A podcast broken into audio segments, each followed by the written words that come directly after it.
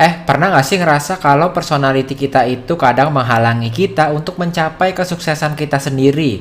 Mungkin kita dianggap orang yang terlalu cerewet kalau kita ekstrovert sehingga kita tidak bisa berlaku yang tepat di dalam beberapa keadaan ataupun mungkin buat teman entrepreneur juga bisa dianggap terlalu pendiam sehingga tidak bisa mencapai kesuksesan di tempat-tempat tertentu.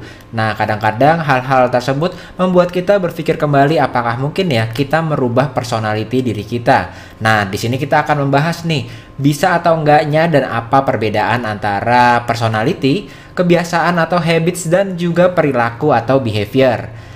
Kenapa penting? Karena dengan kita mengetahui perbedaan ketiganya, kita dapat memodifikasi untuk meraih kesuksesan kita sendiri. Nah, yuk mari kita simak infonya sekarang juga.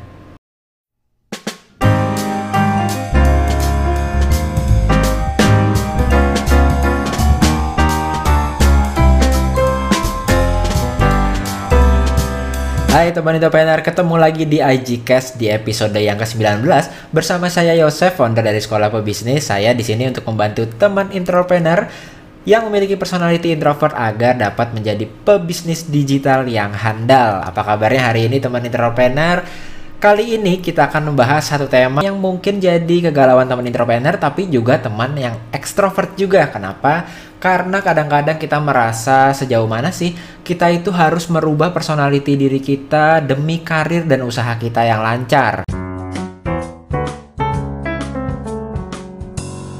Nah, di sini saya ingin merujuk pada ilmu psikologis yang sudah sempat juga saya bantu risetkan untuk teman-teman entrepreneur. Gimana? Pengen tahu kan kira-kira apa sih hasil riset yang saya temukan ini mengenai bagaimana cara kita merubahnya dan mana yang mungkin dan mana yang tidak mungkin.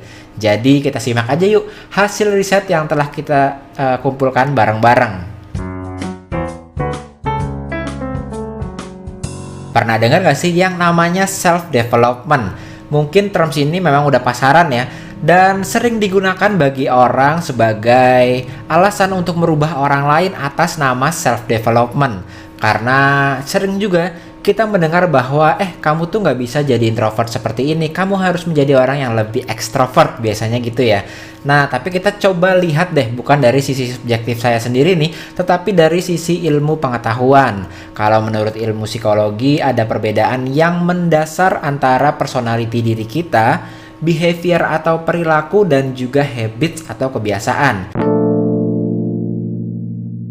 Oke ya, jadi kita mulai lagi nih masuk lebih dalam lagi yaitu dari ketiga poin tadi kita masuk ke yang pertama yaitu personality. Jadi walaupun ilmu psikologi ini mengamati behavior seseorang, dia pada akhirnya berusaha untuk juga mengetahui bagaimana personality seseorang ini. Nah, personality ini sendiri itu disebutkan bahwa adalah elemen yang natural atau sebagian besar adalah bawaan dan memang ada influence dari faktor lingkungan juga tetapi di sini dikatakan bahwa faktor lingkungan yang keseluruhannya hampir keseluruhannya faktor lingkungan ini dibentuk pada masa kecil yang mempengaruhi pada akhirnya personality kita. Lalu pertanyaannya untuk temen yang introvert atau yang extrovert, lalu misalnya kita sudah dewasa, saat kita sadar uh, personality kita ini memiliki karakter yang mungkin ingin kita ubah nih karena kita tidak puas dengan personality yang kita miliki itu sebenarnya bisa atau enggak sih sehingga lebih menunjang kesuksesan gitu ya. Nah, di sini saya ingin jawab dengan sebuah riset dari para psikolog nih di University of Illinois yang mengumpulkan orang-orang yang nggak puas. Jadi orang-orang yang tidak puas dengan personalitinya ini mereka kumpulkan psikolog ini mengumpulkan orang-orang tersebut dan berharap bisa menggantinya dengan uh, personality lain yang lebih positif Nah, mereka ini melakukan sebuah riset dan mereka dimasukkan ke dalam program transformasi yang intensif dengan tujuan merubah personality yang telah mereka miliki. Ingin tahu hasilnya? Hasilnya adalah Nathan Hudson dan Chris Fraley dari University of Illinois tadi itu itu menemukan bahwa walaupun telah menerapkan eksperimen psikologis yang komprehensif ini selama dilakukan selama 16 minggu. Jadi selama 16 minggu itu para peserta tadi yang tidak puas dengan dirinya uh, sendiri itu dimasukkan ke seperti inkubator ya, inkubator uh, mulai dari konseling, lalu ada kelas self improvement, ada kelas public speaking, ada kelas berbagai kelas-kelas macam lainnya selama 16 minggu. Dan setelah eksperimen itu selesai, ditemukan bahwa hanya sedikit perubahan mendasar yang bisa dilakukan oleh para psikolog ini untuk merubah personality dari orang-orang yang mengikuti eksperimen ini. Jadi di situ pesannya apa? Pesannya bahwa personality itu sangat sulit sekali dirubah. Jadi jika teman introvert memiliki personality introvert, hampir bisa dipastikan bahwa selamanya akan menjadi introvert. Begitu juga dengan teman ekstrovert, selamanya akan menjadi ekstrovert. Masa sih? Mungkin gitu ya pertanyaannya. Karena ini memang uh, buat saya sendiri juga cukup mengagetkan. Waktu saya pertama kali menemukan fakta riset ini. Tapi saya coba konfirmasi lagi nih. Nggak hanya uh, yakin dengan hasil satu riset tadi dari University of Illinois.